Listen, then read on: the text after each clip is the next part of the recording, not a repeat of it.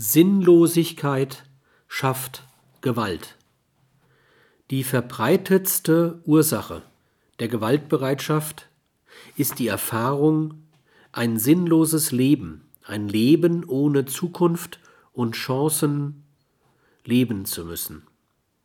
Die Sinnlosigkeit schuf sich eine Ideologie.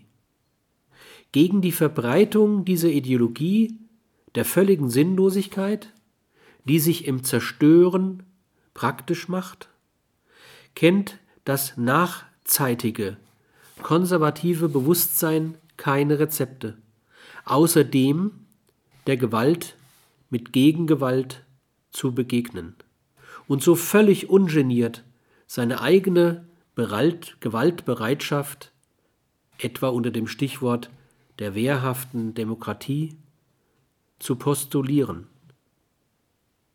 Die Ideologien der Sinnlosigkeit ändern sich von Jahr zu Jahr. Von der Null-Bock auf nichts Sinnlosigkeit über die No-Future Sinnlosigkeit,